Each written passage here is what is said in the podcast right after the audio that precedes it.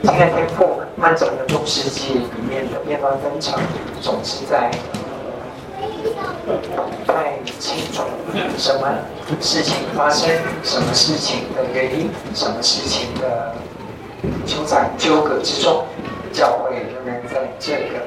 飘摇的时代里面一直延续到改教时期。我们经过了初代教会，经过了中世纪教会，我们继续行进的脚步，从中一直到会都知道主啊，你自己的上帝之神都在我们之中，都与我们同在。求主继续赐福我们今天学习的课程，有特别的安排，但是我们仍然选择平常领受的心，一起进入到中世纪的课程，继续引领。我们以下的时间，在我们欢庆，在我们期待，在我们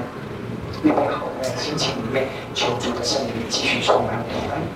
赐福我们所有的学员。再次祷告，我是奉告主耶稣基督的名。好的。好的。我想说，我们大概那个倒车一下哈。我们的教会历史呢，上次讲说，如果你要去。大概有兴趣研究教会历史，大概你把它分成三个时段。第一个时段是初代教会，哈，初代教父的话，啊，初代教会大概有四个主轴，去熟悉它的话，你就掌握了初代教会的几个主轴。一个是初代教会的教父，另外一个是里面的一端，对抗的一端，啊，另外一个是大公会议，从大公会议里面去。整个凝聚的非常、非常、非常宝贵的第四样东西，就是信经。我们的各种信经、四大信经啊，几次的大公会议，大概有四次重要的大公会议，整个这个凝聚起来的话，对初代教会的历史呢，大概就能够掌握非常、非常广泛的。那么进入中世纪教会之后，中世纪教会大概从我们讲的说。三一三年，那个米兰预召，康斯坦丁大帝的一个划时代性的一个遭遇，从那个时候开始，基督徒的整个罗马帝国的命运随之转变之后，整个进入中世纪。那么中世纪它的变化非常非常多哈。那我想你也抓住几个主轴，从教会本身开始。教会本身，它面对外面的势力，有一个非常重要的一个，就是跟欧洲的历史脱不了关系的一个政权的起伏、斗争、转移。哈，这个部分的话，这个抓住的话，大概就知道说，哦，很多的西欧到中欧，甚至到东欧之后的两个帝国等等的这个政治，跟教会是脱不了关系的。第二个部分是，他面对内部的势力，教会内部的话，有一个教会一旦开始，就会有一些腐败的现象出现，非常大腐败现象，就会有一些革新运动出现。每隔大概五百年，好，三五百年就会有一个教会里面，从教会里面引发的一些革新运动，从这些革新运动里面，你们会看得到，教会里面每一个时代是不对。还是有很多很多有心分子，在教父啊，或者是在主教，甚至在一些修会，在一些修道士，他们能够在当世引领起一个带领的有心在教会的腐败里面去走出他们那个时代的复兴一些革新运动，像那个克林尼修道院等等的这个部分。那么第三个部分又是在教会面对外部的哇，那个整个。情况更复杂了，就是所谓的蛮族入侵的部分，有东西哥德人哈进来的的整个部分，教会几乎被斩平的的帝国被斩平了之后，教会从这些废墟里面开始的去教育这些啊、这些异族人，然后再来有一些从那个、呃、东东欧这里过来的一些。一些马代人啊，这些匈奴人啊，然后，然后后来的整个欧洲领地了之后，又从北方来的这些，呃，西西进来的这些北京人，然后，呃，意大利这部部分的话，有个伦巴人，等等的这些啊，有一些那个光达尔之光的一圈帝国里面，这这这个部分，被夺的一直在期盼，一直在期盼。罗马曾经被洗过两次后，整个被掠夺等等这个部分，是外面所面临的这这个异族的入侵，还有一个就是慢慢从第六世纪开始兴起的这个。外部的一个一个冲击，就是回教势力，回教势力的冲击。大概从这几个部分，慢慢的了解到是说，教会从内从外，然后整个从一个罗马帝国慢慢的一直打不死，哦，一直在里面的浴火重生之后，从呃政治情况一直到现在的时候，大概教会的整个在中世纪的整个变迁呢。大概抓住这几个重点哈，啊，蛮族的部分，呃，帝国的政治争霸的部分，从内部自己在革新的这个部分呢，有教会本身的自己一个腐败的这个部分呢，扩展，然后有兴旺，有衰落这部分，抓住这几个重点，那里面有很多很多牵扯纠葛的啊事件跟啊时代，有时候绵延了一两百年。等等的这个部分哈，在财阀的在里面的有一些教会嗯沉痛的，像什么这些宗教裁判啊，像这些十字军东征啊等等的这些东西，每一件每一件事情哦，都其实是可以有很多很多里面的事情，从里面的成功，从里面的失败，能够让我们会对今天的教会里面所产生的任何东西。其实都有一个心理准备，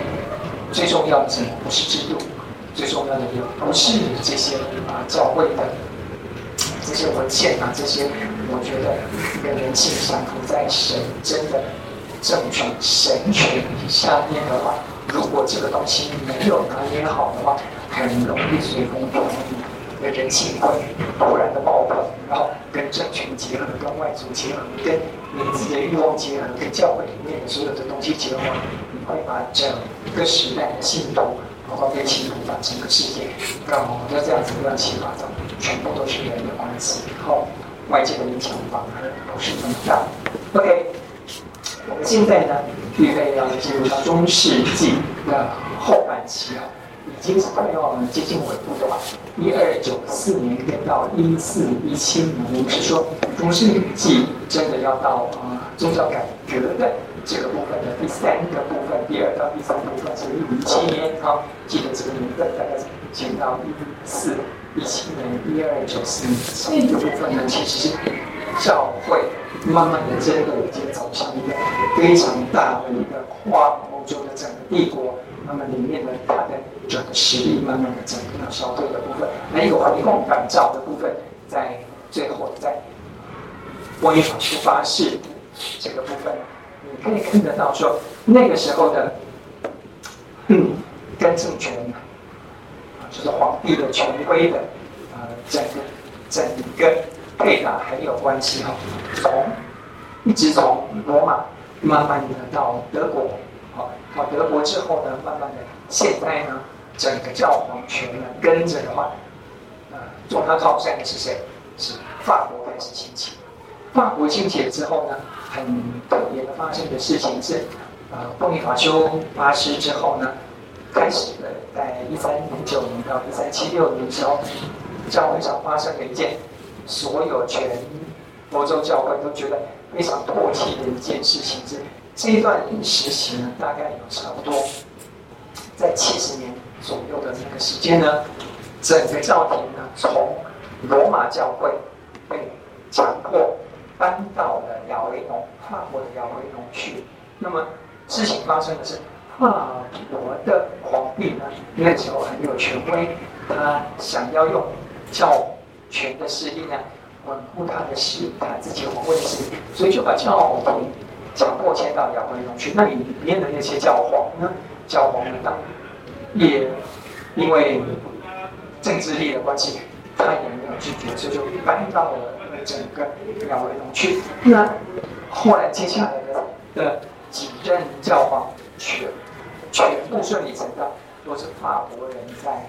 在当权哦，所以这个是让所有的其他，特别是罗马教会非常火大的事情哦。你你这个拳头大，你说话就把我的呃整个教区、整个那个啊、嗯、罗马主教之地位，整搬到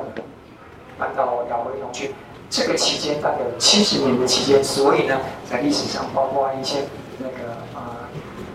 路德啦这些所有的圣徒都在写一件事情，就是说他们讲说这个时期啊，亚维农时期叫什么？教皇被掳到巴比伦时期，就是教皇被掳到巴比伦，意思就是说巴比伦指的什么？就是亚维农这个地方。那巴比伦在我们的圣经。信仰里面的话，其实就是非常的淫乱，非常。你知道法国人的个性，那个宫廷里面那个钱呐、那个那个奢华程度，那个是超过超过超过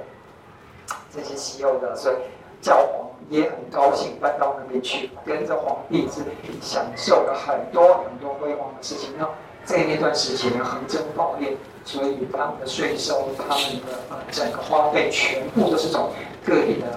教会里面收挖，然后让所有各地的教会是非常火大些。我们辛辛苦苦纳贡给你教会给皇帝的这些啊银两啊这些税收，全部都知道他们在里面过的是非常巴比伦的生活，所以这也是让别人非常火大的七十年。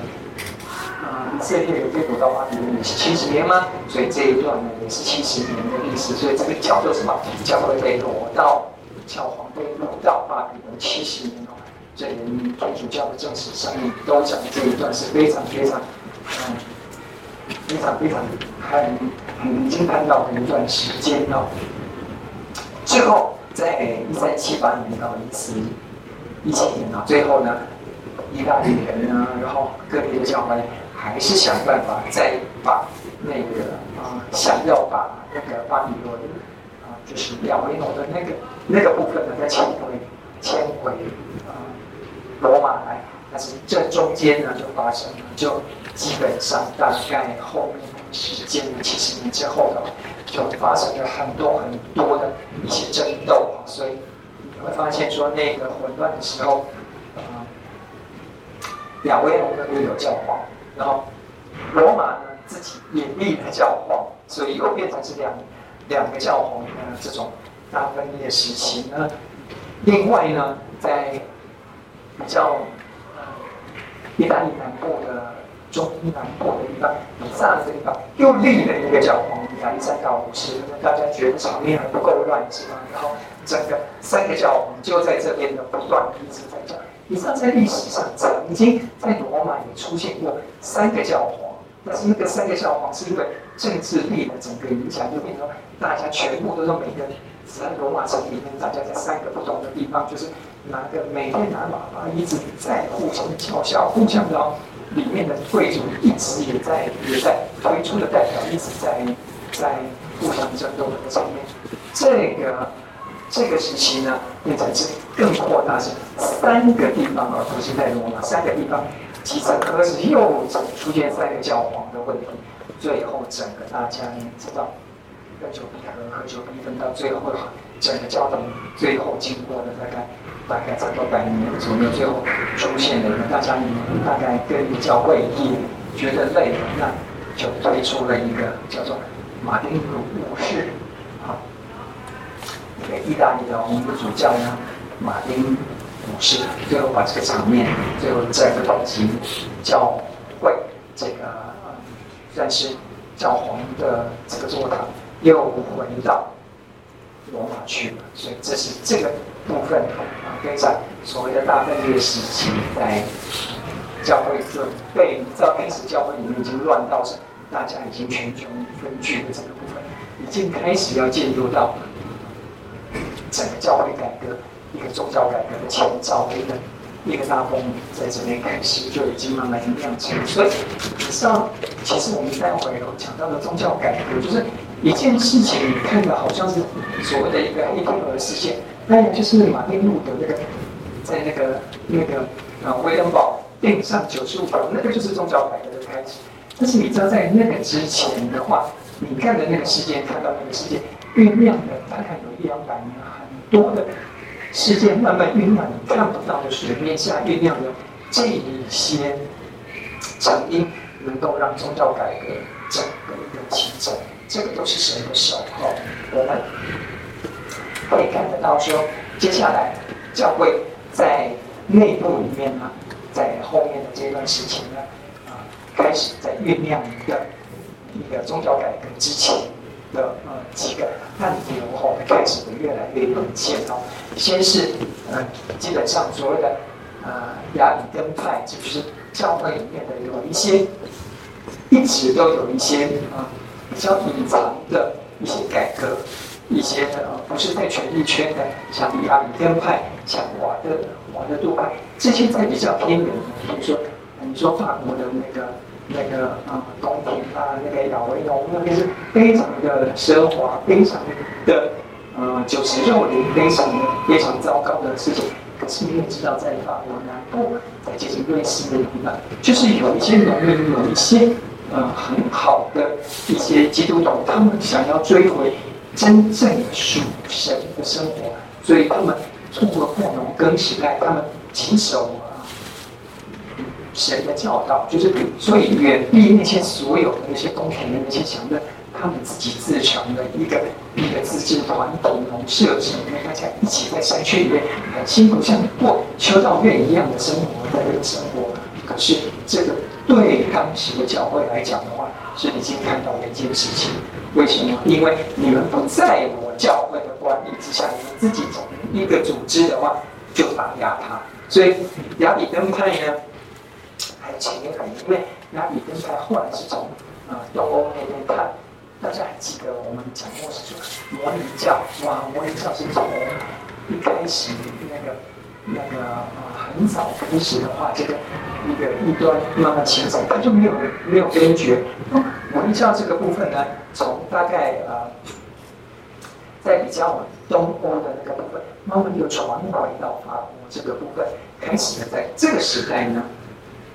变成了一个派别，那比根派，其实他们的里面的一些神学立场呢，不是不是很正确。不过他们的生活方式呢，其实是非常非常的简朴，非常非常的没有什么问题。然后另外一派呢，叫做瓦德杜派。那瓦德杜派是更是完全，他们连神学方面的都没有什么问题啊，非常非常的 reform 的跟正宗。那瓦德杜派呢，他们也是过以完全是以啊。新约教导的为准则的基督徒，应该是我们大家一起过非常简朴的生活，然后啊不打仗，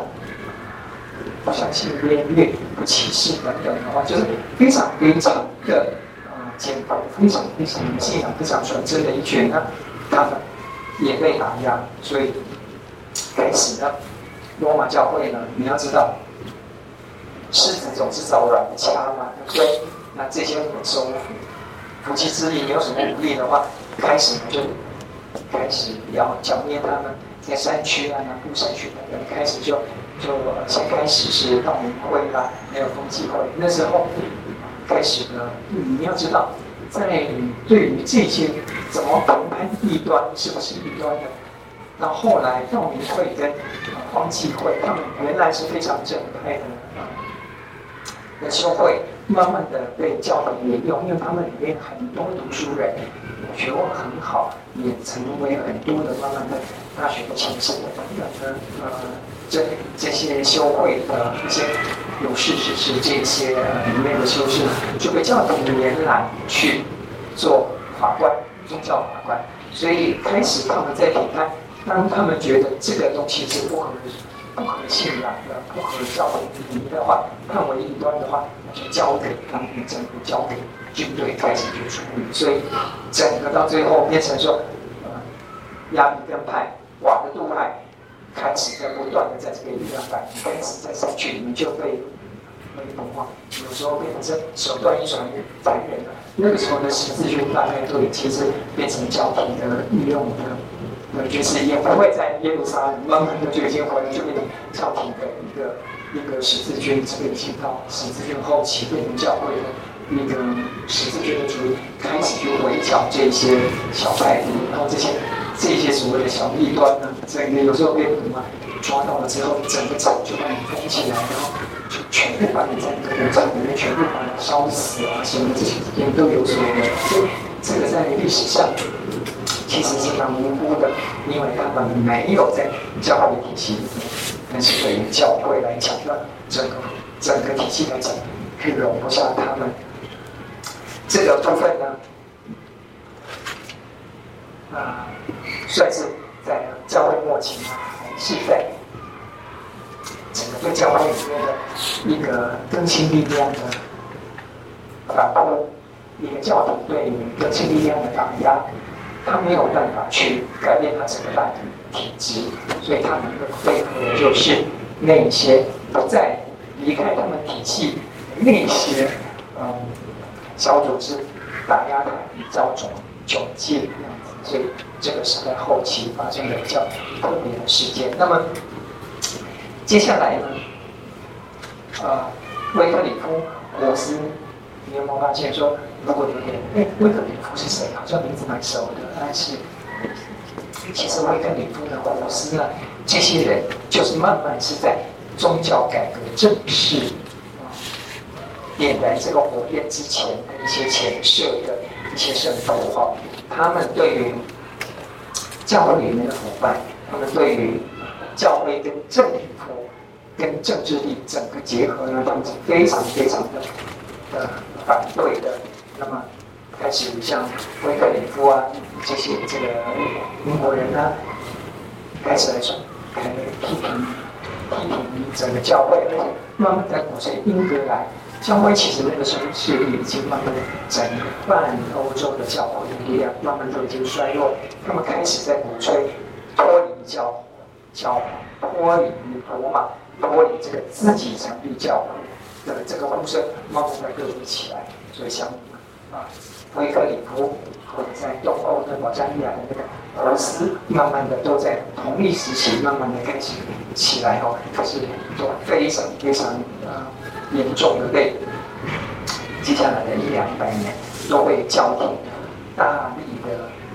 斩杀跟屠杀哈，所以在你看像威克里夫的这个部分呢，我们待会在英国英国那个部分呢，我们再着重讲一下，就是他对英国改教的贡献非常非常大，你听的他的圣经的，他的整个教导的兴起的运动，那个英国的整个改教。算是非常非常重要的人物。那么，活斯呢？他在波西米亚的这个部分啊，慢慢的出现呢，就是开始在抨击教会，开始在讲这些教会的？整整个需要改革的？这件事情。那么，他甚至把教会里面好，举个例子是说，呃，当时一般的？教会他把持的？是什么？就问任何人，就问是谁来解释，谁来认证的？是教会的？神，教会的？教士，他教会给他权力，所以任何一个人当被教会宣布说你被你举逐出教会，或者是你犯错了，停止你的啊圣徒的权利，停止你的，很可能危及的是你的救恩。那个时候没有圣经来解释，没有什么解释，就是教廷说了算。那么你要知道，当时的教廷的这些呃教师呢，他的生活、他的环境、他的所言所行的，周围的人哈，慢慢的都已经知道，一个腐败的一个体制里面的话，你这个鱼肉乡里，你这个在里面所做假冒为善这种事情的话，你让整个。整个信徒慢慢的都已经开始有觉醒，会觉得是说，这个怎么可能是一个一个有救恩的教会？嗯，在老师呢，他就提出了一件口号性的这个部分，说，在神的教会跟属于教会呢是不同的事情。一个人可以在教会里面哦，你看对了。但是他并不真正属于教会，是什么意思？他的意思说，一个人你可以就是在教会里面，你可以担任神父，你可以担任圣子，你也可以在教会里面寻常的这种聚会，这个叫做在教会里面。可是真正在神的教会属于教会，你真的有没有救恩的话，这是不同的两群人。OK，他开始已经把这些东西分出来教育了一般人来讲，所以他在更大胆的讲说，教皇跟枢机主教，也就是那些那些高级的教师，红衣主教，教皇跟红衣主教不是教会组织的必要人物。哇，这个是简直是颠覆当时的，那你这个就是造反了嘛？因为教会当时的主要组成是谁？就是教皇以下的所有的什么？谁能够代表教会？就是这些经过这么多教师训练的这这整个教廷体系的这个才代代表教会。一般人在这边都是韭菜，你知道吗？他只是在里面是供养他们，是一一般信徒，是你们是属于他们来。来宣告救恩的这一群的，怎么可能现在就变成了反过来？所以，福斯呢，到最后，他的整个啊，很特别的一件事情是被烧死了。所以，这个是当时引起了非常非常多的多的教廷呢，在那个时候前设计的有个小设计，利用国王是说，你当时的当时的呃。教廷开除教籍，或者是教廷开始问题的这些问题人物，教会当时审判的时候，宗教裁判审判了你是你是有罪的之后，你不再你不再悔改了之后，然后就把他送到什么？你啊，当时的政治法庭啊，真正能够能够刑责的啊。就是处罚他的，或者是监禁，或者是处死的，这些权利就是在皇权之下，所以大概只有两部分。所以在跟福斯呢，把他抓，把他呃判处了教廷，教廷判处他说革除教籍之后，然后把他交给那个，特别是从皇帝后，那么那时候皇帝是蛮有权力的，跟皇帝讲。总句来讲，是说这个在接下来要宣判啊，宣判的这件事情那个皇帝还想要给他有一次的一些公开的审讯等等这些事情，但是呢，基本上这个算是个幌子，他福斯呢，基本上都还没在受审之前就被带到骗出来之后，带到的城门口里面的话，直接看到我就已经在那里，然后所以整个就把他绑上去。整个这一路是像初代教会的脚步一样的话，整个那个都被记录下来的话，整个啊把它烧起来。但是这把火烧死了巫师，巫师之后，整个波西米亚呢群情激愤，觉得是说用不公义的手段，人家讲的没错，你们教廷现在的话，真的凌乱到不行了，连人民都已经开始开始在鼓噪了，所以这个时候的这把火就在波西米亚里面开始。是烧起来，但是真正的大火是在慢慢各地慢慢在燃烧了哈。英国开始也在有一些反动的势力，然后波西米亚这里到最后整个火真的被点燃的，就是在德国，德国的，就是在大概有一千年左右的马丁路的这个部分哈。那么中间我们在讲呢，讲到一个文艺复兴哈，文艺复兴也是在那个时期里面，我们文艺复兴的历史就很长了哈。文艺复兴你要归到说十字军东征的时候，你要知道蛮族入侵的时候，所谓的黑暗时代，欧洲在讲的那个那个东西哥德人他们在讲黑暗时代，那因为把所有的罗马曾经拉丁文化所建立的一些啊。里面所保存的希腊文化啦，这些全部都已经整个都铲除掉了，该毁的毁，该烧的烧，没有什么书籍，没有什么艺术，没有什么留下来。哈，整个罗马啊，整个欧洲在西欧的部分，大概是有一千年的整个就是蛮族在这里面烧烧夺掠的这些事情，完全没有什么文明的迹象呈现起来。真正保存这些希腊。保存这些古啊，摆在以前的啊这些这些算是西西方的传统价值的这些精髓呢是在东罗马帝国，东罗马帝国延续了又把西罗马帝国延续了一千多年，所以当呃西方在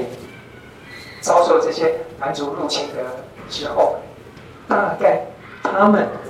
真正在领略当中，原来老祖宗传下来的那些啊旧时的一些哲学啦、一些文学啦、一些希腊的一些美术啦、雕像等等的这些东西哦，原来这些东西曾经是有这些东西，什么人把它慢慢的又带回到西欧这边啊？这个就是。十字军东征的时候，他们到东方去，会发现说：哇，其实这些回教徒，你要知道，那些回教徒他们的数学、他们的科学，都比当时西欧进步很多。然后在在这些时期到最后去打东罗马帝国，打自己的兄弟干嘛？也不是说要去打耶路撒冷吗？到最后变成变相的自己打打自己的兄弟，然后。打了之后，最后把东罗马帝国的整个啊一些文化怀宝再带西欧的时候，哇，这些西欧的人，那个大概是所有里面大概有有些钱的贵族啦，有一些皇帝啊，甚至连啊教宗都整个眼睛都为之一亮，说原来有这么多美好的艺术品，这些东西这些从哪来的？再追源上去，原来这是东罗马帝国。原来这是在那个那个啊耶路撒冷等等的那个东方，他们保存的非常多希腊文化的那些那些东西，我们早就已经在一千多年被毁掉的这些东西，他们再带回来，简直是整个让大家觉得哇，原来我们是有文化的后裔的。所以整个文艺复兴，所谓的复兴是什么？复兴希腊的文化、美术、文学。政治、哲学等等这一些，曾经是非常辉煌的啊，这个环保再次回到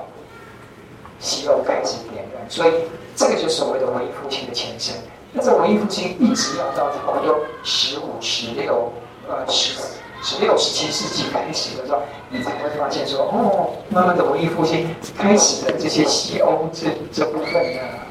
有钱人啊，大家趋之若鹜，就是。大量的引进的这些文艺复兴，开始请了这些，你要知道什么，维基啦，这些什么佛罗伦斯开始啦，然后整个的一个文艺复兴之火开始燃起来，这个部分呢，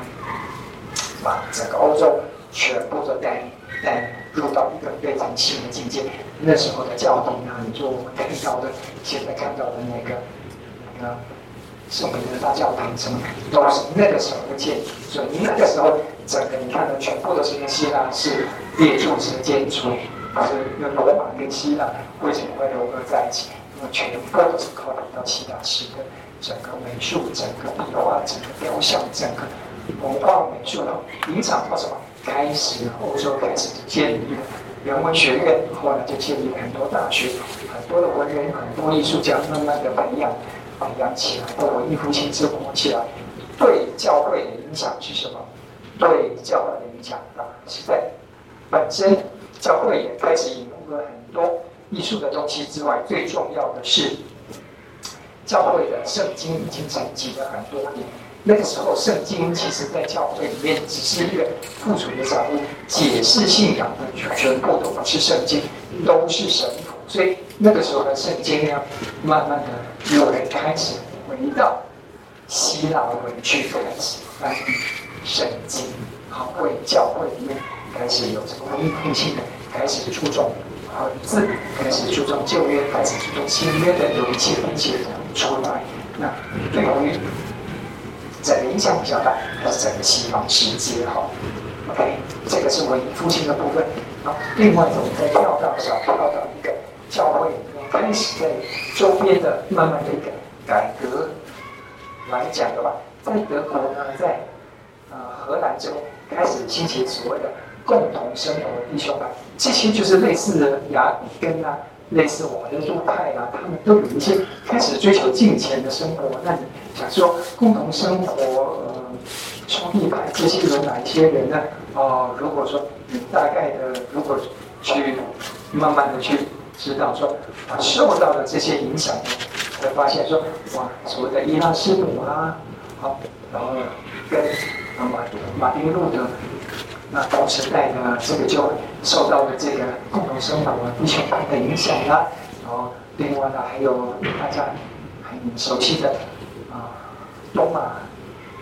贝肯凯本斯，OK。Thomas Campbell 就是，所以他写了一本非常热门的书哦，一直到现在算是基督的名著，叫做《效法基督》（Imitation of Christ）。小小的一本书，到现在还是出版的。那有什么尊主圣饭啊，或者是《效法基督》这本书？我不知道大家那本书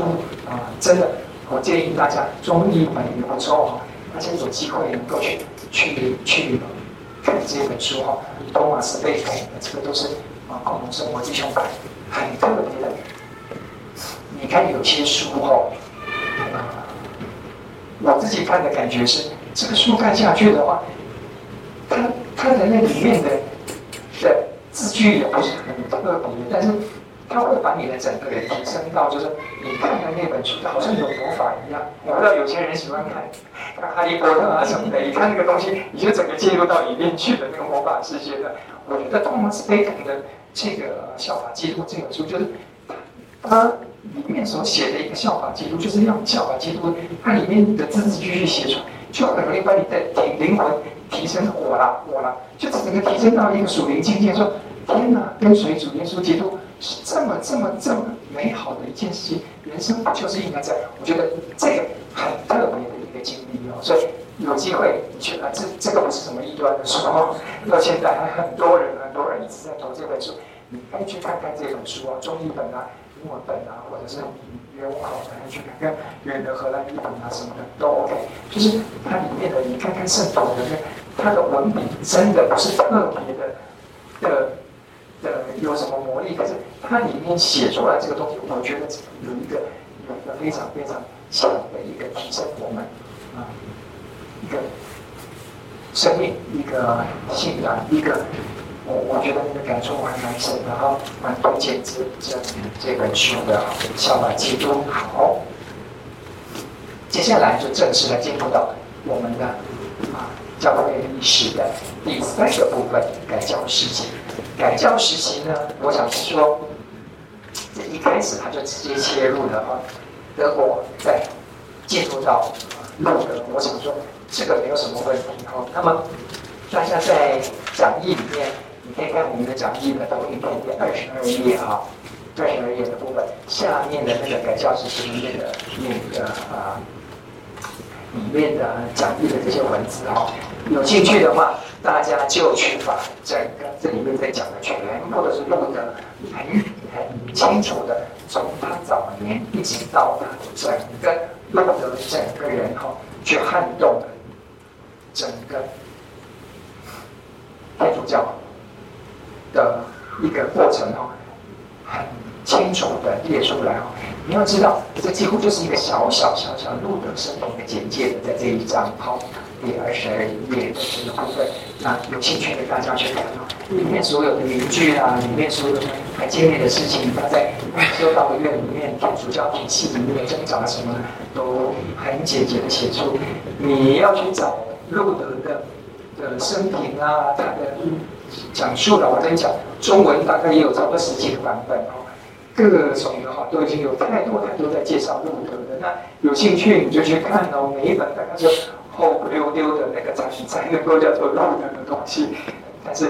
这一章呢，我倒觉得是它很简洁的改本，他很简洁的在这里面把我的整个简短的生活就写出来哈。我觉得说这个大大家的这一章就不去看看了，我只在。提出里面的有几个重要的部分哈，嗯，你们看的是说他在录的，他在讲整个改教的一个一些基本的概念哈，慢慢从已经开始有一个从天主教的啊各种的一些腐败的部分哈，开始觉醒出来呢，会回到一点，我觉得有一个导火点就是基本上你看像胡斯啦，像啊。马丁路德很特别的一点是，一个导火点，各处的一个赎罪券的这个问题。因为当我在当时，这对我们来讲，赎罪券简直有点很难想象它那个是怎么样。可是你要知道，当救恩，当天主教的教士，他的救恩是可以用钱来买卖的时候，你会发现这个是蛮可笑的事情。赎罪券甚至到教会本身的时候，路德他最火大的一点事情，为什么当初就会把那个酒抽掉呢？因为他已经受够了，在他住的那个那个地方，每一天就不断的有那个教堂的人在这个路口，在下面卖，呃，卖什么那个那个。哦，注意给什么的，什么白斩鸡什么的那种的，在沿街叫卖一样。不断的说啊，那还有还有那什么买两只送一只什么的那种那种情况，就一直在叫卖赎罪券的这个东东西的。他在卖的东西，你那个卖盐水鸡卖什么？你还知道卖竹竿的卖什么？卖那个修修门的那个，你还知道他在卖什么？可是他又卖什么？他在卖救恩。救恩可以这样卖吗？因为教会缺钱了，所以马丁路德自己那个时候是修士，他都受不了，是说为什么炼狱里面的这些灵魂可以？因为你们现在花越多钱，然后还可以填名字上面的这些灵魂里面的灵魂，救恩是可以这样买的吗？是的，教廷跟你讲，是的，就是可以这样买。所以你现在来来想是说，这个是这已经是荒谬到另外另外一个极端里面去。所以赎罪券真的是一个导火线，那里面的话。开始它呈现出来的话，为什么赎罪券是可以在公开叫卖的？之后的整个的一个体系的一个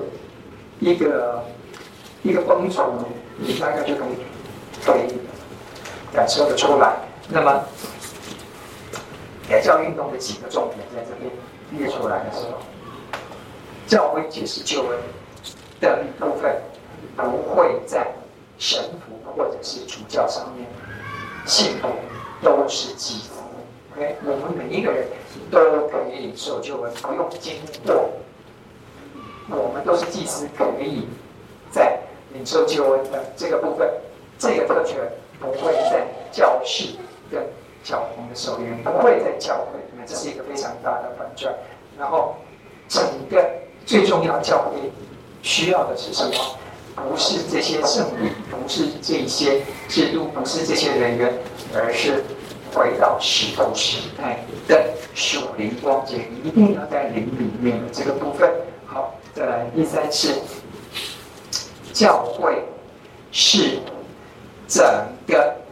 呃，就信徒的集合。教会不是一个主教或者是神父的一个办公、一个组织的处所。不是一栋建筑物，所以都从那个时候开始，你会知道是说，你讲的教会，你讲的救恩，你讲的全部都是你第一个想到就是我们教区的主教，然后上面有一个教皇的像什么什么什么这个东西的话，这个全都不叫教会。所以这个是在改教里面很重要，慢慢提出的一个是教会是所有的信徒的有机体啊，这跟我们现在所领受的。你说改教之后的，我们现在听起来不知道是不是还很简单嘛，对不对？我们讲信友堂，你们谁会想到这个牧师，或者是想到是哪个牧师呢？我觉得这是正常的。讲到说信友堂的话，你也不会想到是说信友堂，谁会想到哪一个人怎么样？就是一个群体。我觉得这个就是改教运动带来非常珍贵的一件事情。以前在讲说，只要讲到教会的话，你马上一想的就是你们教区的那个从小帮你实习的，然后呃。那个礼拜去望弥撒的那个人，那个他代表的是教会，是很大的一个一个不一样哈。所以教会的组织呢，只能够在教会的运作这个程度上，救恩不在于教会组织里面。这就是把救恩这件事情特别的是留意出来，就是说教会是不会。不会透过这个组织来传递救恩，救恩不是这样得到，不是教士，不是教会里面宣告你有没有救恩，救恩是直接从神这边领受的。好，这个就是把救恩的这件事情再度归还给人跟神的这部分，而不是经由教徒来解释。这个是差不多。假如你现在的救恩，士、和牧师，或者是呃呃这些这些神父这些来来跟你讲说你有没有救恩的话，你怕不怕我啊？我跟你讲，你怕死了。我哪一天不高兴的惹了我，我我跟你讲说，先听你的教旨，以前很危险，然后然后回去玫瑰经念几遍，然后组队就买几张什么什么什么的，赶快的，等到时间合适的话，半年以后我再来考核，你是不是 OK？好，那 OK 的时候，你心里面才会得到安慰的。哦，好险好险，我又我在教会里面是可以带领下去，在教会里面带领下去，我的救恩是没问题。你要是被革除教籍的话，我跟你讲，你那个对一个进前人来讲的话，你的人生就没希望。不要说没人生没希望，你是永远在地狱里面。就是那些吓人的那些事情的话，我同样给你的话，你知道那个教会那个神父的力量有多大？那些东西旧的东西，现在全部都要回到整个圣经的教导里面，回到。信仰的主轴里面去，所以这个是改教运动慢慢的带出来的一个很重要的一个规正哈。好的，接下来呢，哇，这个整个你可以看得到，是说教会里面呢开始就会改教运动，马丁路德他带出来的改教运动之后，在各地呢全部都已经风起云涌开始哈。那么这个部分呢，就讲到，呃，路德被审，被转到罗马，然后呃，里面的先是从教廷开始。我大概这一章呢，大家去看，一五一七年开始到，一五二一年这个特别这个部分，这四年的时间呢，是在整个非常非常精简的告诉你说。整个路德前面的那一章是在讲路德的生平，这一章呢，他是在讲介绍路德他的整个改教的里面的点点滴滴，重要的会议、重要的审讯、重要的对答、重要的审判、重要的一些宣言等等的这些东西，全部把你写出来了哈。那么讲到最后的啊，这个部分，你在在很简洁的把路德的整个改教的运动，在这一章里面。你去看看讲义里面啊，我就因为要花太多时间，我没有办法一一跟各位谈哈，所以我想说列举几样的话，你要知道说，路德他在德国也是这样哈，那么基本上第一个先处理了，因为路德他又是教廷，他是那个那个奥古斯丁修会的修士嘛，然后修士里面又出了这么一个桀骜不驯，出了这么一个一颗老鼠屎，这一个。一个一个定时炸弹在这边的话，你是把我们教会是整个叛徒已经叛到黑的这个部分的话，教会里面先处理哈，教会里面先处理。我跟你讲，还好在德国，德国的民主民主的素养，我觉得说大家实事求是的气质还算是有的，所以他不会在那个修会就会处理掉。那是在意大利，早就已经。你可能就不晓得到哪里去了哈。那在德国里面，先开始的时候是整个修会里面，然后再报到教廷里面，叫德国教区的开始对他有审讯，开始要他悔改，开始要他就是在教会里面。那他这个死不悔改，而且越叫越大声之后呢，就整个转到是议会。所以后来呢，变成这个全议会到了。到了什么？到了第十点，皇帝为什么要转路德？意思以这个来讲，教会已经确定这个人是，这个人是被遗弃的，这个人是被教会驱逐教籍，这个是大恶不赦的这个人的话，他接下来审判，接下来的这个部分的话，要交给政治力啊，刑的部分要交给这个啊。政治力要交给皇帝，这个是有他的体制在这边。所以，那皇帝呢，他不会每一件事情他都受审判。他的意思是先交给什么？整个啊民主制度，整个政治制度的第一关，在接受这件事情啊。因为这是宗教，它不是法庭，所以他会交到国会里去。所以呢，这层级已经到皇帝的部分。皇帝在最后第三审定谳之前呢，会先给国会来决定。所以。他才会到最后，你看像路德最出名、最出名的这个答辩呢，就是在哦，动是不会的，整个答辩哦，所以在这个部分呢，他在整个答辩的时候，你会发现说，哇，他铿锵有力哦，他说，啊，先开始。再继续再问他是说，你要要不要撤回你自己诋毁教你的这些佛的经文的东西？然后路德讲到最后的话，他基本上他说，呃，如果啊讲的非常呃里面的字字句句他的答辩呢，我想是说你在很多资料上面都可以看得到，但是最让大家引用的是说，官员们逼他到最后的是说。你到底要不要撤销你所谓的话？Repent of what you say 哈，那么路德直接讲出来。如果官方包括啊皇帝要的是一个简单明了的答案的话，那么我现在确定可以给你们是对我而言，Here I stand，我在这里，I shall not, I cannot recant，就是我不可。撤销，除非圣经证明我错了，我的良心回应神的话，泯灭的心，在我的行为里面不会说出这些不诚实、不安全的啊撤回。我站在这里，神啊，主我，嗯，我没有其他的选择，我撤回，就是这样子。我最后，我这一段非常非常的那个德文里面的那个听说，非常非常铿锵有力那个，你德文也知道是一大堆词里面一个哇，什么的那个东西，但是这一段里面的那个说辞是非常非常非常有力的哈。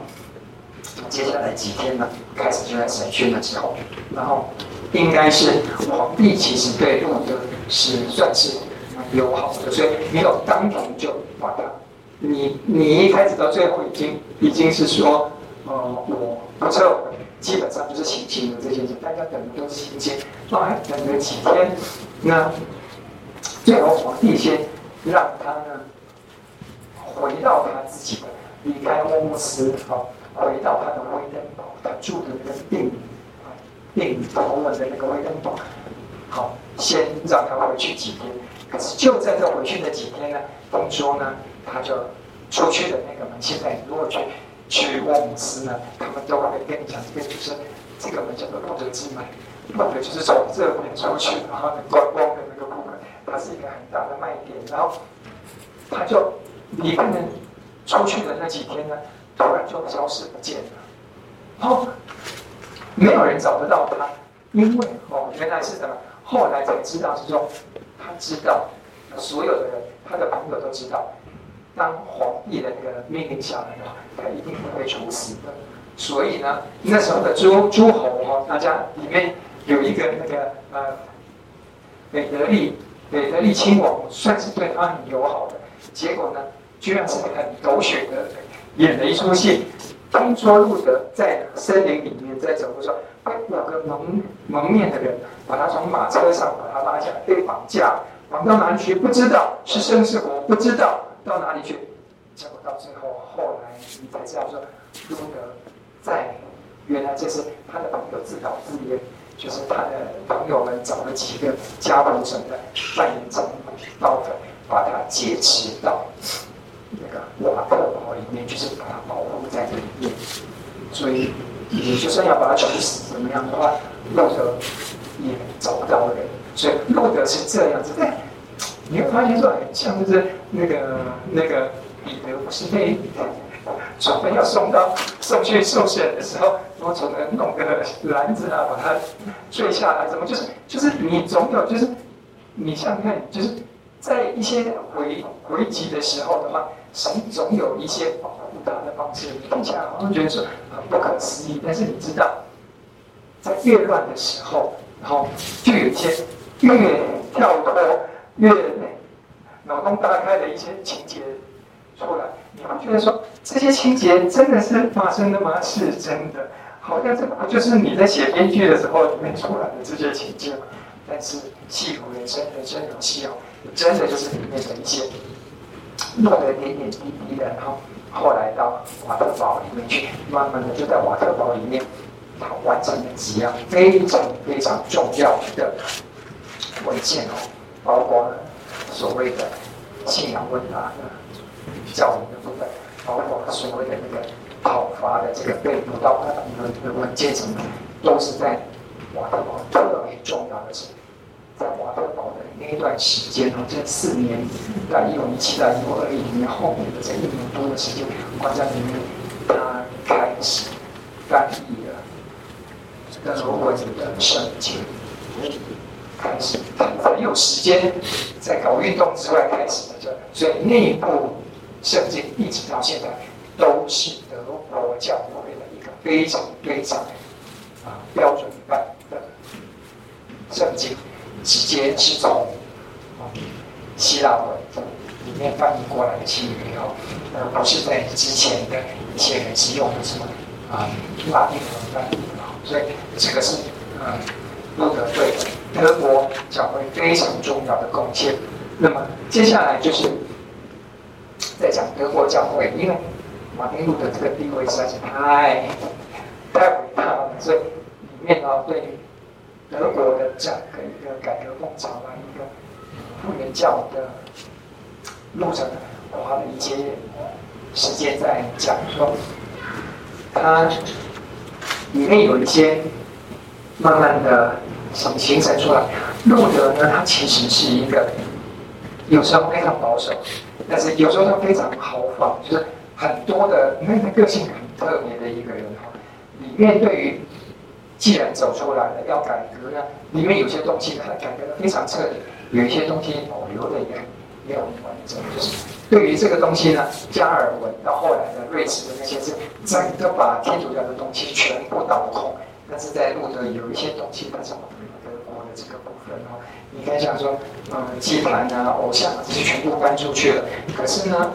路德他也会保保持保留的一些什么？酒坛那个坛在哪边可以保留的？那酒它也保存的基督的画像在哪边？哎，蛮特别。这是无伤大雅的事情。可是问题说，对于这个这个路德他们这边来讲的话，是算是呃有他的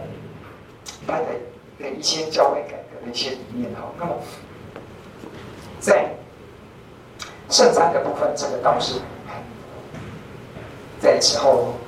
跟加我们跟慈运讲。有很多不同的解释。对天主教来讲，圣餐就是什么？每一次领圣餐的时候，你要小心，都是每一次基督临在这边，基督再一次为你定上，基督的血再一次流出来。所以在天主教，你在领圣餐的时候，你是不可能领杯的哈，因为那个杯是那个是非常宝贵的，基督的血不可能让你碰，但是一定要神父在弄，然后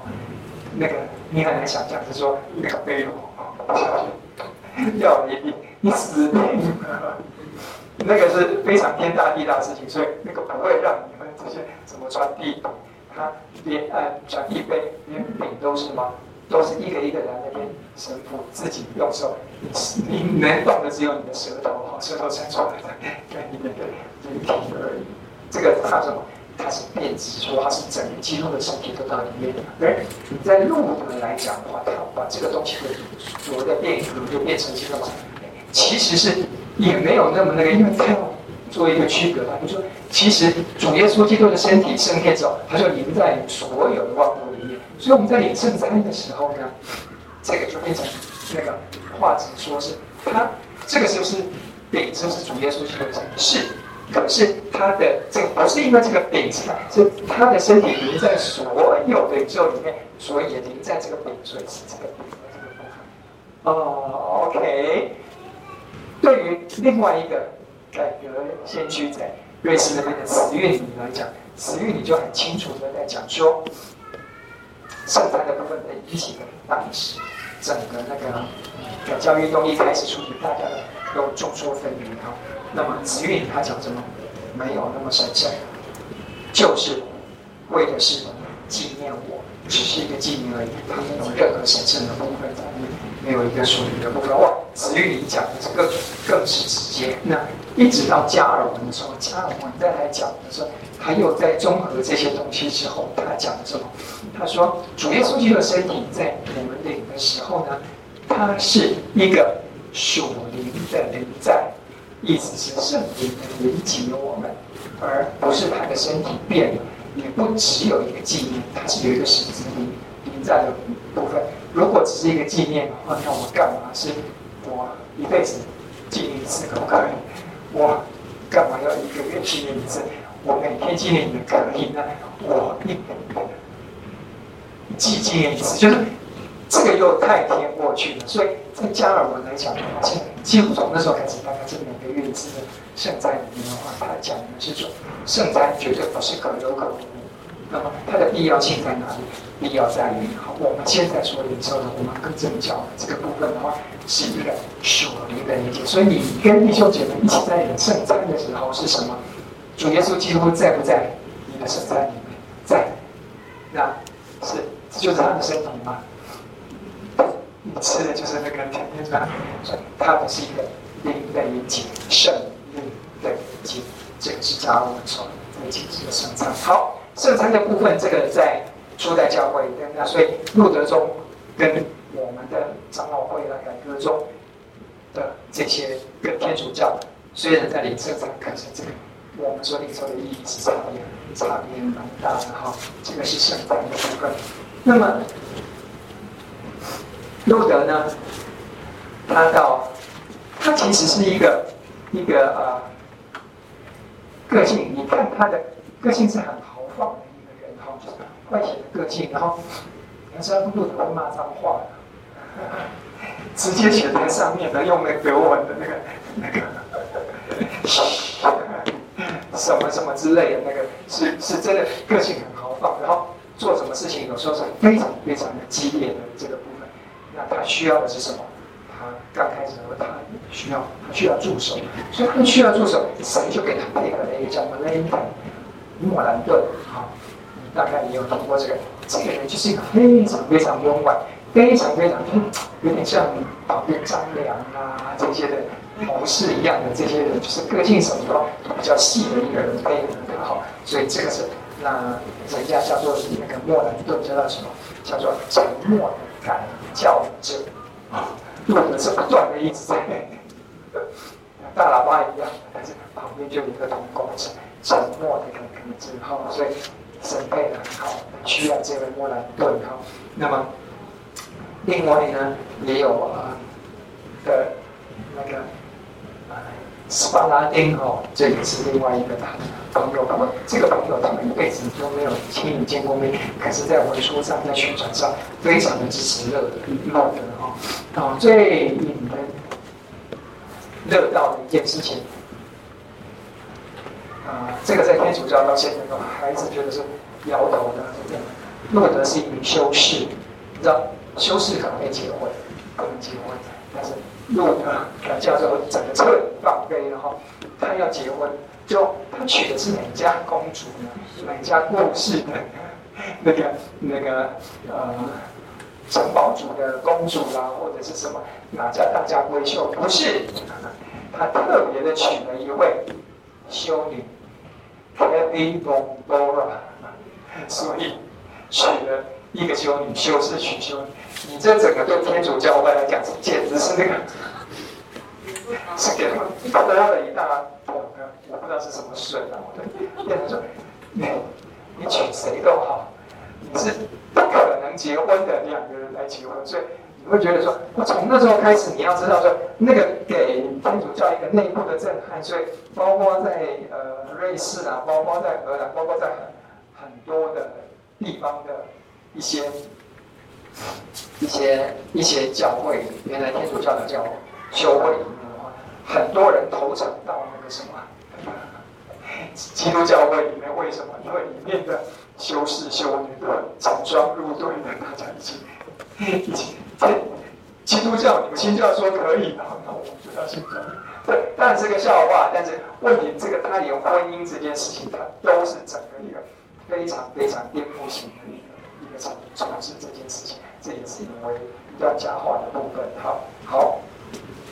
那我们在德国的部分的改教运动呢，讲完了之后，开始就进入到说属于瑞士的这个部分。那在我们熟悉的瑞士的这个部分的话，或者那个法国这个部分的话，熟悉的是加尔。这一段是在讲加尔文在日内瓦的这个工作。就是在加尔文之前的几几个前身，一定要讲到一位叫做慈运理啊，Zwingli Zwingli 的这个部分呢，是把改教运动在瑞士啦，在德国的这个部分点燃的一个人哈。那么，同样的，慈运理刚开始的投入在这个改革运动里面，第一个攻击的就是赎罪券。他觉得这简直是一个律法纪，这个完全是罔顾天神神道的一个很邪恶的一个东西，所以开始从那边开始在攻击，在攻击教会了，然后包括教会里面的一些。圣餐啊，一些图像啊，一些圣堂，一些圣物啊，开始都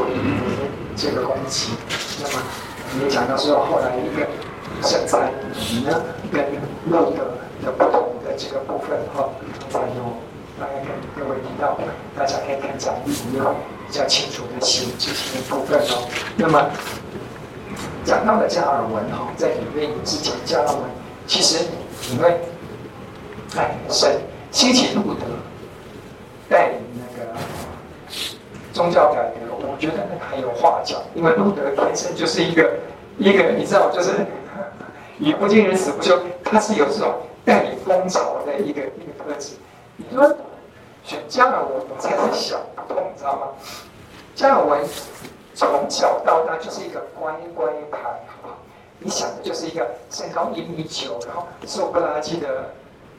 没事就会气胸，因为太太。太瘦了，然后也是从小就只会读书，然后很安静，一直到比较十几岁才发现他是口疾。就是在讲的方面，他他很会读书，那从小到大就是会读书的这个人。那么他本来也想是往去读大学了，去往很很早就就读大学了，然后再往那个那个去深造那个德国人哈。是在在他那个区域里面，他很早就接触了所谓的改教运动的这个部分哦。全法国几乎都是天主教，在他住的这个地方呢，哎，就是有一位慢慢的他的希腊文老师啊，他的兄弟啊，他的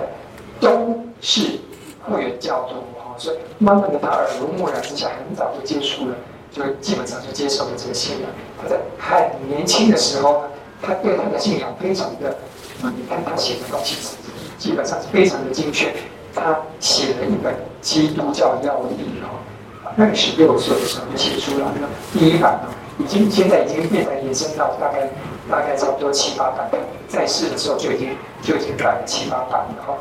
第一版说是那个分量可能不会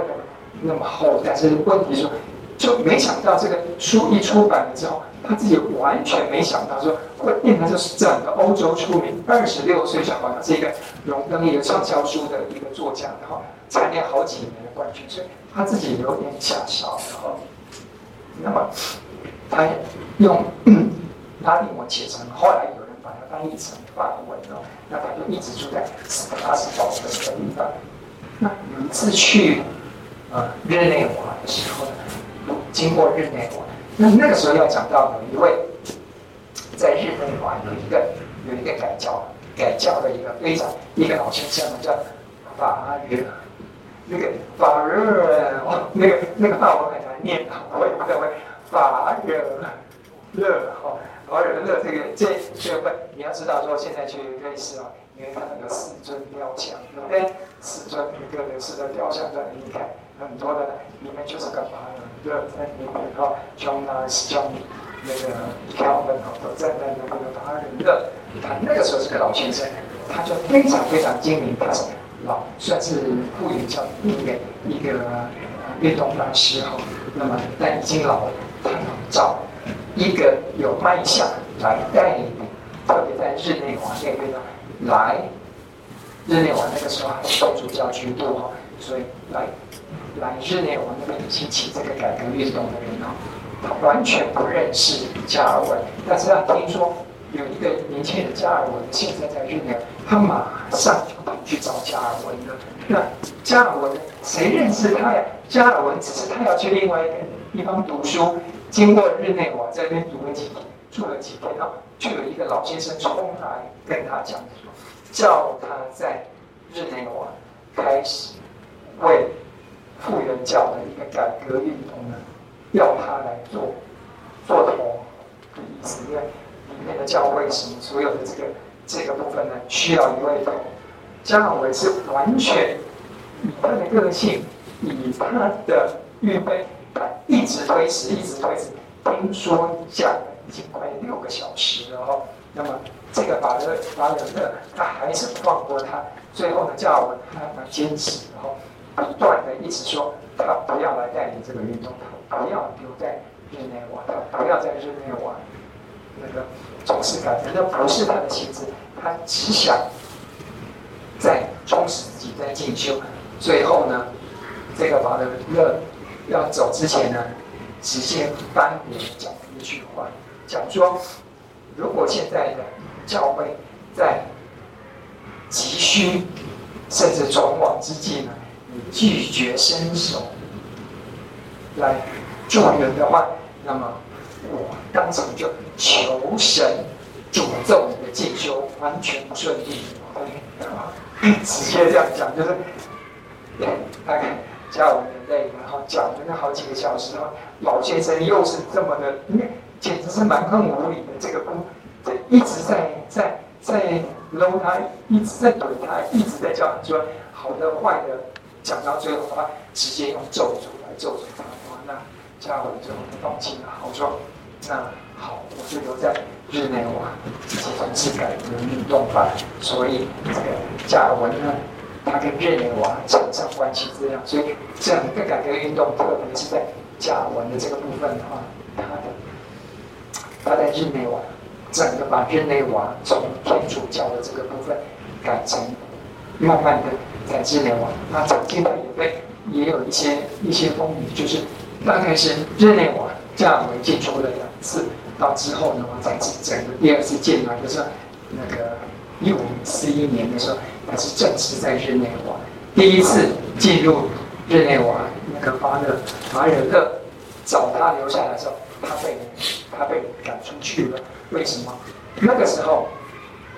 你说日内瓦到底是所谓复原教的地盘，还是天主教的地盘呢？啊，很简单一件事情，谁来决定？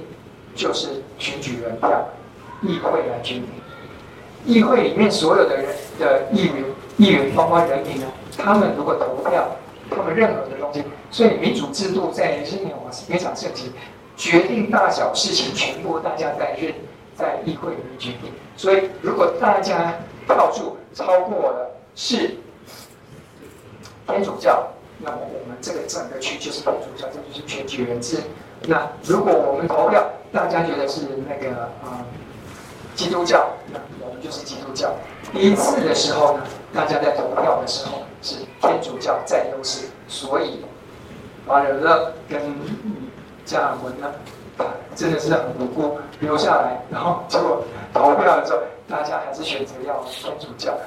就就被因为。大家在之前的攻防战里面，你要知道，是说在投票以前，那个跟选战一样，是天主教的那个红衣主教啊，也是花了很多的精神在里面教训，跟大家鼓吹什么，最后天主教优势胜利。但是还不到两年的时间呢，整个呃呃那个那个红衣主教里面，因为反反动的势力太大的话，天主教的势力在日内瓦，那个红衣主教就被赶赶赶下台了。改下台了之后，那大家怎么办？最后呢，又把加尔文要不要请回来？加尔文，你是加尔文，你会想再回去？不可能，他的认识在死阿斯堡，他死活劝他就不想回去了。可是问题是说，好，这次就没写出来，为什么他会愿意再回去？又被两年以后又被调回到日内瓦。听说这一次回日内瓦是。街头巷尾，大家全部出来欢迎，全部拍手鼓掌，跟第一次完全是不一样。那议会整个几乎是压倒性的胜利的话，啊，日内瓦大家投票要变成是那个基督教的教区，所以日内瓦开始呢就是一个那种基督教的一个城市，然后在里面呢，加尔文就在里面很大力的整个用信仰的力量，那时候很年轻，开始就在里面的话，用一个整个在地上天国的方式，是里面的往这前后的传承一个佳话，所以这个是加尔文到内内化的一个过程啊，他可以在讲义里面都看得到哦，所以。大概的里面特别讲到是说，后面会讲到加文与路有的不同，然后里面的啊，大家可以去看看。不过里面讲的不会，如果有有兴趣的话，有很多其他的坊间的书可以都把这两个，虽然时代不一样，可是问题都他们两个领领导的，因为都是都是嗯，都是都是领头事的人物，一个在德国，一个在。在瑞士啊，所以这个部分的话，这个实在是时代性的人物，很多人拿他们出出来做比较，所以虽然他们两个都没有见到面，但是大家都喜欢拿出来跟来做比较。有兴趣的大家可以再去看一下建立开始哈。好，那慢慢的从各地开始啊，荷兰啊开始，英国啊开始，瑞士啊开始，德国、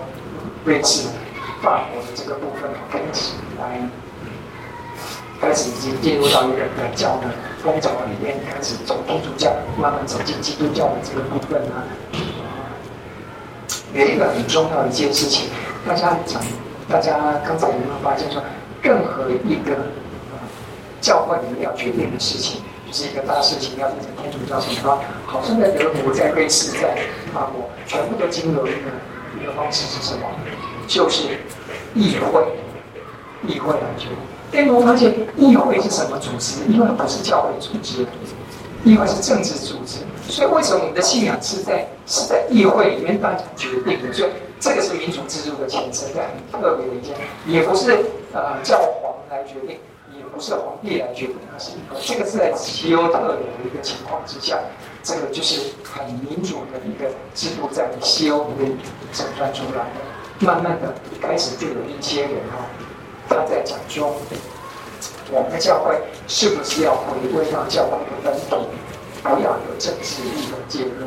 教会本身的事情，我们教会要决定什么事情的话，我们要经过议会吗？开始就有一些人开始来执行，所谓倡导，在基督教里面倡导说政教分开，我们的这是另外一种政教分离。以前是皇权跟教权的纠葛，非常的不清楚。有时候皇权高涨，有时候是教权高涨，这个罗马的式的这种啊、呃、政教关系。现在到了这个改教之后呢，又一个呼声起来，慢慢的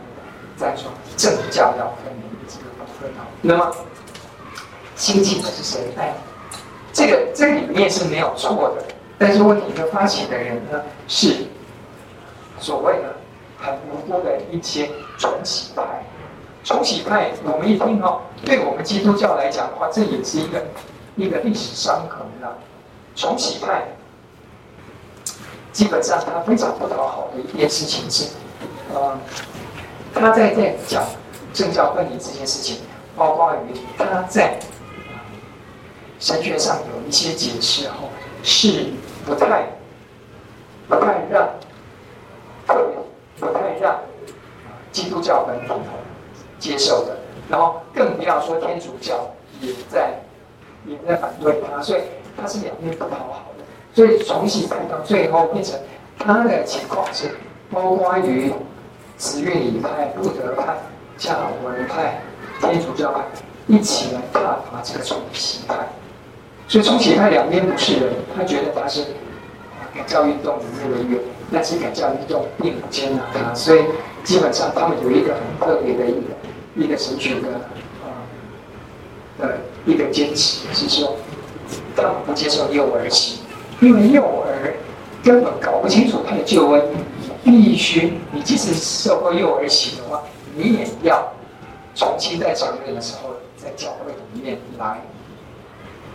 重新确认你的信仰，就是上元期，他只坚持成元期，所以人家叫他重启派。但是你对于呃路德啊、加尔文啊这些来讲的话，幼儿期这个就是一主一妻一起，这个是绝对没有没有什么可以可以争执的地方。你怎么会否认这个洗礼呢？所以这个对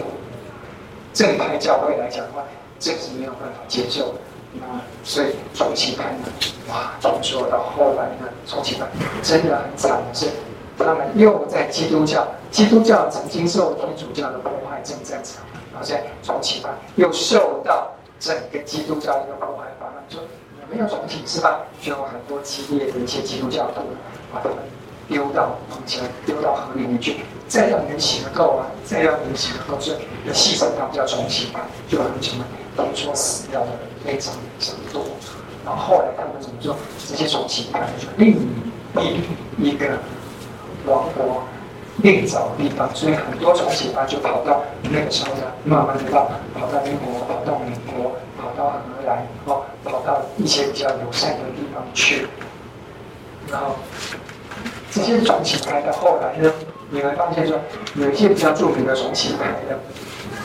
你会发现。这个字里面，门诺会有听过吗？门诺医院什么？他们基本上原流是重启派的。哦，亚洲的或者是到美洲的这个部分，你听过一个更出名的叫做阿美什亚米逊？德国那个美国宾州的里面的话，不是有个小镇？就宾州里面有很多，他们到现在还是穿的那个十十八世纪的衣服，还是不用电器做马车什么的，现在还是。亚米逊人啊，那是很很特别的一个种，那些都是从秦代的后裔，在很多生根落户，所以这个是慢慢的在基督教里面出来的一个分支哈。而西欧开始，德国到最后它变成了它的本来是叫啊霍格诺派，霍格诺派呢改教到最后呢，霍格诺派。没有成功，所以到今天呢，划分出来，德国我会发现，即使有宗教元素，德国今天跟意大利一样，他们都是天主教，还是维持原来的天主教，但是他们是经过的宗教改革的洗礼之后，后来被铲灭的。一个很重要的一个部分是，霍格诺派在德国呢，啊，在法国呢，霍格诺，啊。改教运动者，他们发生了一件事情，是很特别的事。他们后来被斩杀，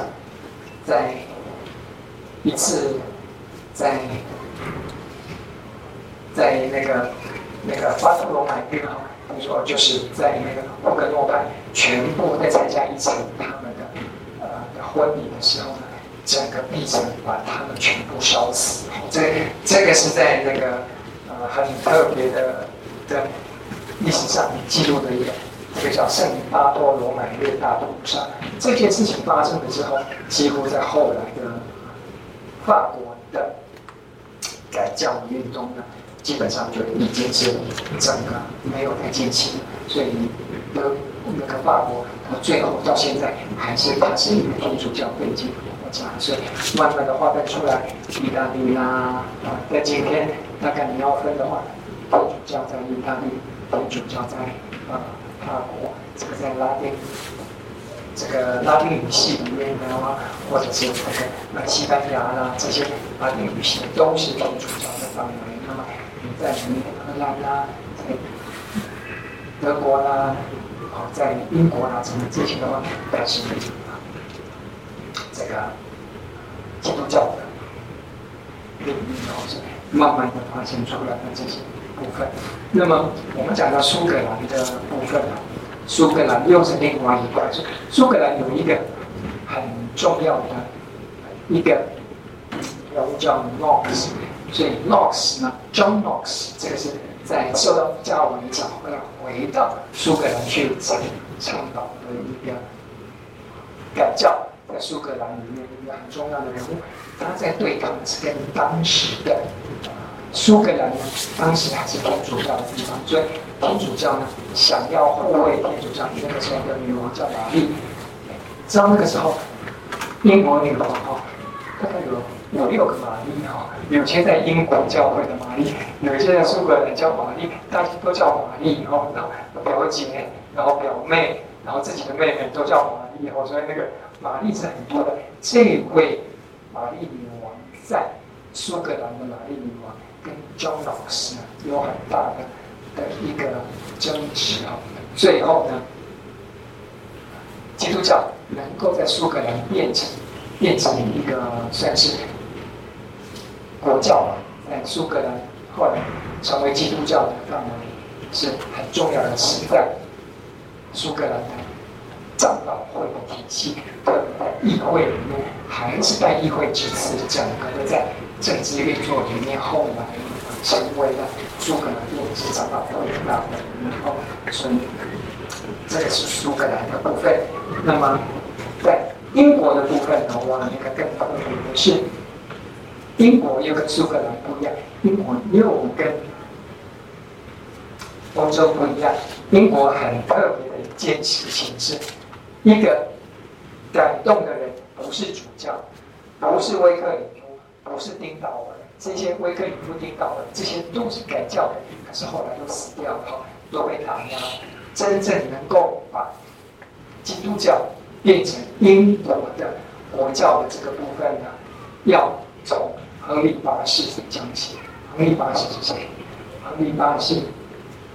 总共有六个太太。这个大家一讲到亨利八世，第一个印象说：哇，他身体很好啊，有很多的太太。一直从那开始，本来是天主教，本来他是亨利八世，绝对是天主教的拥护者，包括他的女儿。玛丽，另外一位玛丽女王哦，血腥玛丽哦，这些都是呃天主教的拥护者。可是问题有一件事情是，他有一次慢慢的跟皇后处不来，他想要换皇后，废掉这个皇后，换另外一个爱人。就因为这件事情，真的，我这个不是呃拜官野史里面写，真的是因为这个原因，但是他报到教廷。去教廷，教廷不签这件事情，因为这个是非常、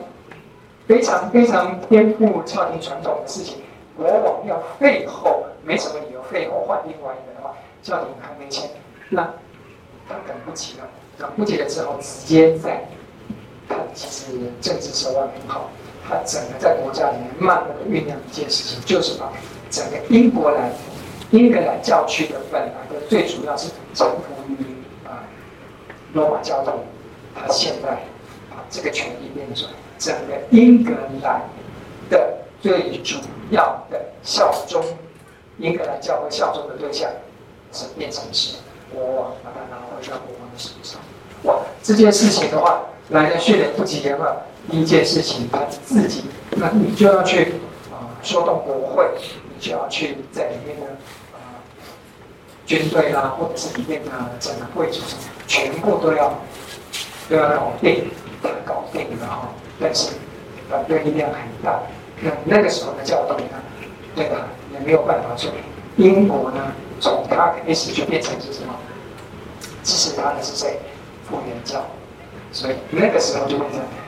国王在上面，复原教来讲的话，下面的教会体系变成了复原教体系。那很特别的是，慢慢一直到后来的他的女儿玛丽呢，又花了几十年的时间。玛丽呢，等他爸爸死掉了之后，玛丽是另外一个女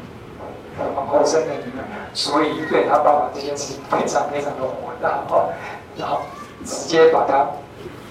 爸爸整个改成是啊复原教的这件的这个风潮呢。全部又改回是天主教，把宗教信仰英格兰的这个宗教信仰呢，在玛丽女王在的时候呢，又恢复到天主教，所以教廷就很高兴。然后呢，玛丽手下呢就把那些复原教的啊这些这些要臣啊这些的教会里面中间人士，特别是那个呃 Cranmer 这个主教啊什么这个部分呢。全部都大量的屠杀掉了，所以这些人全部又跑到欧洲，全部在在玛丽女王执政的那段时间呢，在英国又回到天主教，但是他叫做血腥玛丽，他手下，鸡尾酒，血腥玛丽是找他来的。那玛丽了之后呢？玛丽还好，命不长。她死了之后，她的妹妹就是伊丽莎白一世。哇，伊丽莎白一世呢，继位之后，那我觉得伊丽莎白一世做了一个奠定了英国现在一个宗教信仰的一个主轴是什么？伊丽莎白一世，最后呢，很聪明的做一件事情，融合了天主教跟基督教，成立了所谓的英国国教，现在的 a n g l i c 现在的圣公会体系是什么意思？就是他把所有的改教的一些信条、一些思想元素、这些信仰的元素、这些所有加尔文啊，这些欧洲的这些嗯教义啊，全部的接受，但是他保留的是什么？保留着外面的敬拜的仪式，这些天主教的仪式，他完全按照主的意思。意思是什么？意思就是两边都还蛮讨好的。对于注重注重理性、注重圣经的呃这些复原教徒来讲的话，它里面的主轴是基督教。可是问题，那对注重啊、崇拜、注重礼仪的这部分呢？你看那个圣公会变成英国国教圣公会的这个部分。它的里面，你看那个跟天主教是没有什么太大区别的，就是那个法袍、那个法器、那个一大堆金碧辉煌的那些，整个礼仪是非常非常繁复，是非常非常天主教，那个叫 High Church 高派教会，就是他们的名字非常非常高调的，非常非常繁复，但是他们的信仰的元素呢是非常基督教，所以他做了一个非常好的融合，在啊。伊丽莎白之后的改教，走出了现在英国的信仰一个很特别的一个一个融合哦，在这边这个算是很，这个算是我们信仰里面那很特别的一件事情。那么，好的，在在英国的这个部分呢，它慢慢的，我们等下会讲到说英国国教。因为照理讲，不是英国国教现在走出来，那最高的权力的是谁？是英国的国王或者是女王啊，基本上这个是这个部分。可是呢，很特别的，慢慢的从这里面的英国国教里面又出来一一些公理会的，他们是不买这个制度的。这些公理会的这些，我觉得为什么你们现在又在政教挂钩啊？教会是教会，政权是政权，为什么现在整个英国教会要臣服在女王或者是啊、那个那个国王体系？好，这个是后话哈，所以这个我们现在这边啊插出去讲，罗马天主教自己的改革呢，在天特会议里面啊发生了，天特会议很特别的啊几个。几个阶层，就是说面临了基督教这么这么大的一个一个宗教的反动势力之后，他们在这里面在天特会议里面啊，整合出来一个天主教的一个新运动。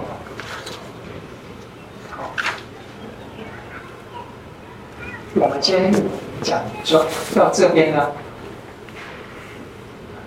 改教运动慢慢的。在各地啊、嗯、起来了之后，接下来的大概有一段的时间是慢慢的沉寂下来的。啊，改教运动呢，有几件事情是让改教运动呢在各地里面沉寂的原因呢？那书上告诉我们有几几样东西是，因为它发生的太快，然后它不是一个各地有组织的行动，只是一个从教会里面一个像这种革命它。通常呢是一个，就是一个风潮，但是你说后面后继的整个制度化的进行来维持的话，不见得是很有很有章法的。那发生了几件事情让改教运动导致的一个原因，有一有一个就是路德呢，路德让人家很诟病的一件事情，一五二五年之后，德国发生了农民。农民他们吃不饱，他们闹饥荒的，想要起来革命，结果路德呢，居然同情政府，用军队的这样，这让所有的一些对路德有过路德改革的这些农民呢，非常大的伤心，然后整个对后来的德国的一个改教运动呢，其实是是有很大的伤害的。那第二个原因是重洗派被基督教所压迫，甚至被屠杀的这件事情呢，也让改教运动呢蒙上了一层阴影哈。第三个原因是改教运动在各地呢变成。太过于百花齐放，它没有一个统合的力量。就，到现在基督教是延续的这个这个精神，是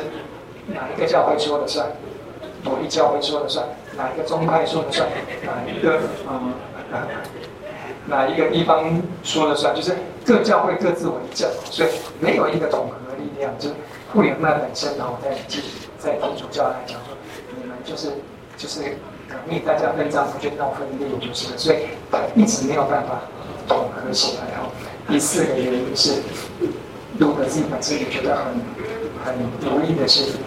所谓的我的信仰，其实回归到一个非常非常原本的一件事情。路德强调的因信称义，对不对？那因信称义对于注重法条、注重仪式的这些天主教人来讲的话，这简直是乱搞。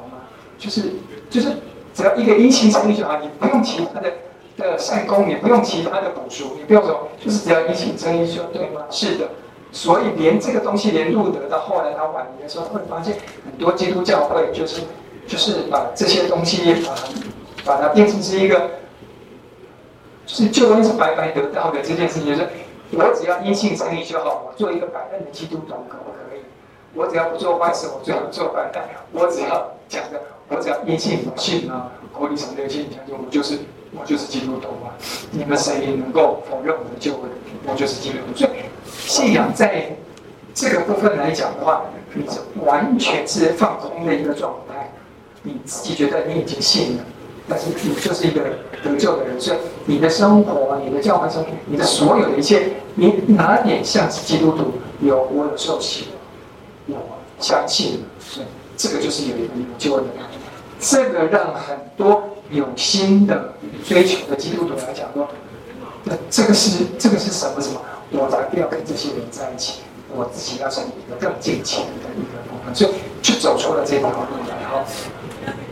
另外一个原因是，改教运动统治的是各地的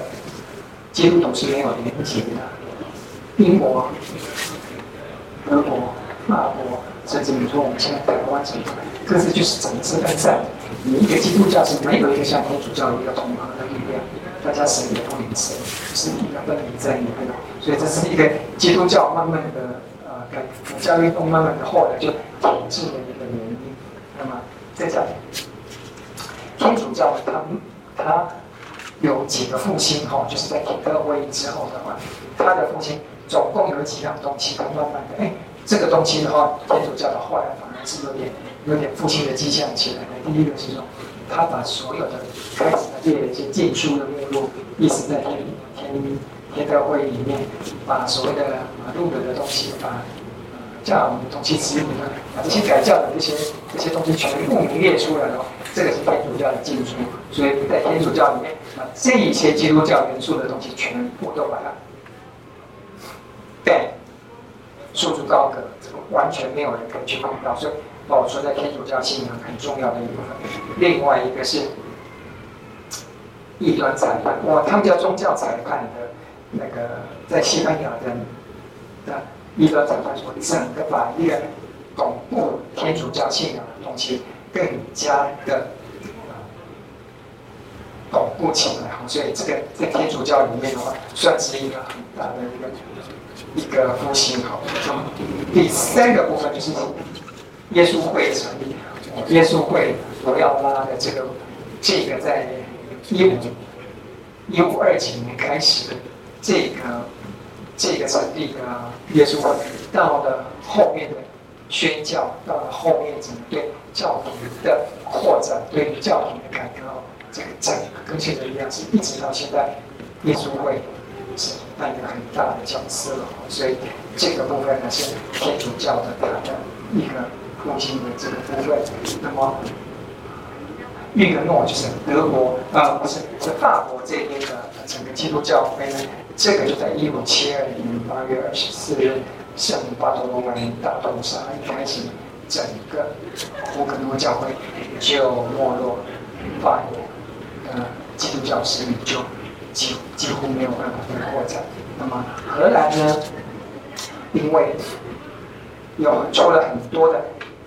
跟就是基督教的一些，包括啊首相凯格尔啦，啊包括我们现在这本书的作者凯尔家族的呃这些圣徒啊，然后法定啊这些整个荷兰的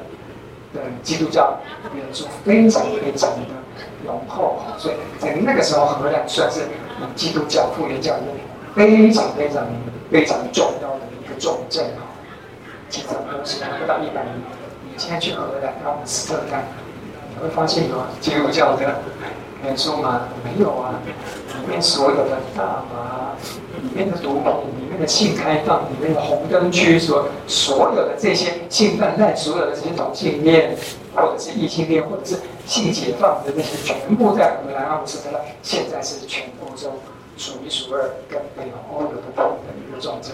说多久的时间怎么变成这样？但是在一百多年，那个那个在复原教的，一直到到百多年前的荷兰是基督教性的一个重镇，所以这个很特别的一件事情。啊，德国呢本身在天主教跟基督教的都甚至发生三十年，哇，那个死了很多人，就是为了要争取这个。这个德国到最后呢，基督教算是德国的三十年战争之后，算是德国现在算是基督教。但是我们讲说现在其实也不是特别的客观，因为现在基督教在欧洲其实已经没落了，这是很伤痛的一件事情。但是在改教之后呢，整个德国呢是算是为了信仰里面哦征战很久哦，那么到最后。整个三十年之后，一直到后来划划定出来的啊，维斯巴利亚，最后终于大家的地方大概是清楚，一直到现在，我们，这个划分没有什么太大的改变，经过很大的一个，包括思想的征战，包括神学的征战，包括教会内部的征战，一直包括甚至实体的战争发生的话，这个。真的是非常劳力伤财，非常非常内耗的一件事情，只为了从天主教中世纪这个太大的一个伙伴里面走出一条更新的道路，走出改教的道路来。好，改教之后的教会呢，我们会啊讲到的是英国的教会啊，那么英国的教会。我们刚才接续的是英国大部分的成型呢，是所谓的国教，英国的卫理公会啊，国教这个体系之外呢，慢慢的走出来的一件事情是，所谓的公理会系统，所谓的清教徒，他们不服整个教会在皇权在王权的统治下，他们想要走出来，所以被教成是有分离派啦，有不同意者啦等等的这个部分。甚至大家比较熟知的清教徒，那最后他们的去处是哪里呢？美国，就有时候到荷兰，那个时候荷兰还蛮自由的，最后从荷兰整个全部迁到美国去。所以美国的福音公司里面的这些通路客啊，现在整个啊，福音可能在啊。美国东部的这个部分一直扩展的全部很多的都是清教徒，所以这些呢是清教徒到后来在美国开始了有一个新的天地，这个是脱离英国国教的一群信徒。啊，英国的后来一个很重要的一个啊，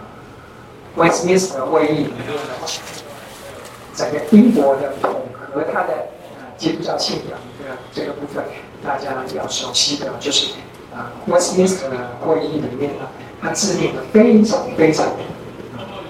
具那个代表性的几几个部几个文件哈，一个是威斯敏斯特信条，好，然后大大教理问答、小教理问答，这个全部都是在威斯敏斯特会议在英国里面统合。所以你要知道，英国在那个时候整个思想非常一致的是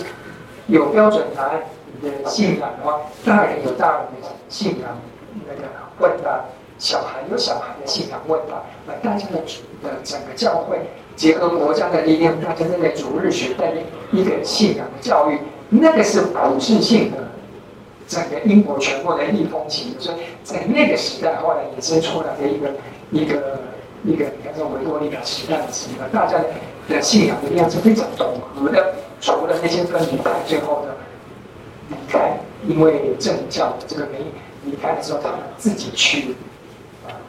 美洲大陆之外的话，英国一直到现在，他的信仰只要有信仰，他还是非常独特。这是英国，我觉得还真的是蛮成功的地方哦。那么，英国可以做的一件事情，他把整个思想统合到最后呢，我觉得英国也算是很容忍的一件事情，是你不服我们的。呃皇权统治教会的话，他甚至在后来，我觉得有一个跟其他国家不一样是，信仰同根法案，因此是三十有三十九条的信条里面，特别为了这一些保障这些不太不太接受皇权的人，他们还有他们信仰的自由，所以我觉得这是非常非常不容易的。地方包括长老会啦、公理会、贵格派啦，或者是敬礼派这些呢，你都还能够在英国跟英国国教同样的同定说这个是信仰自由，我觉得这是很不容易的事情。他不会把其他的教派全部砍杀殆尽，只剩英国国教，那其实跟英国国教共共存的这个部分，我觉得这是英国人在民主制度里面一个，我觉得在近代很有素养的一件事情，可以容忍。信仰一起哈，好，那么接下来的公理派，接下来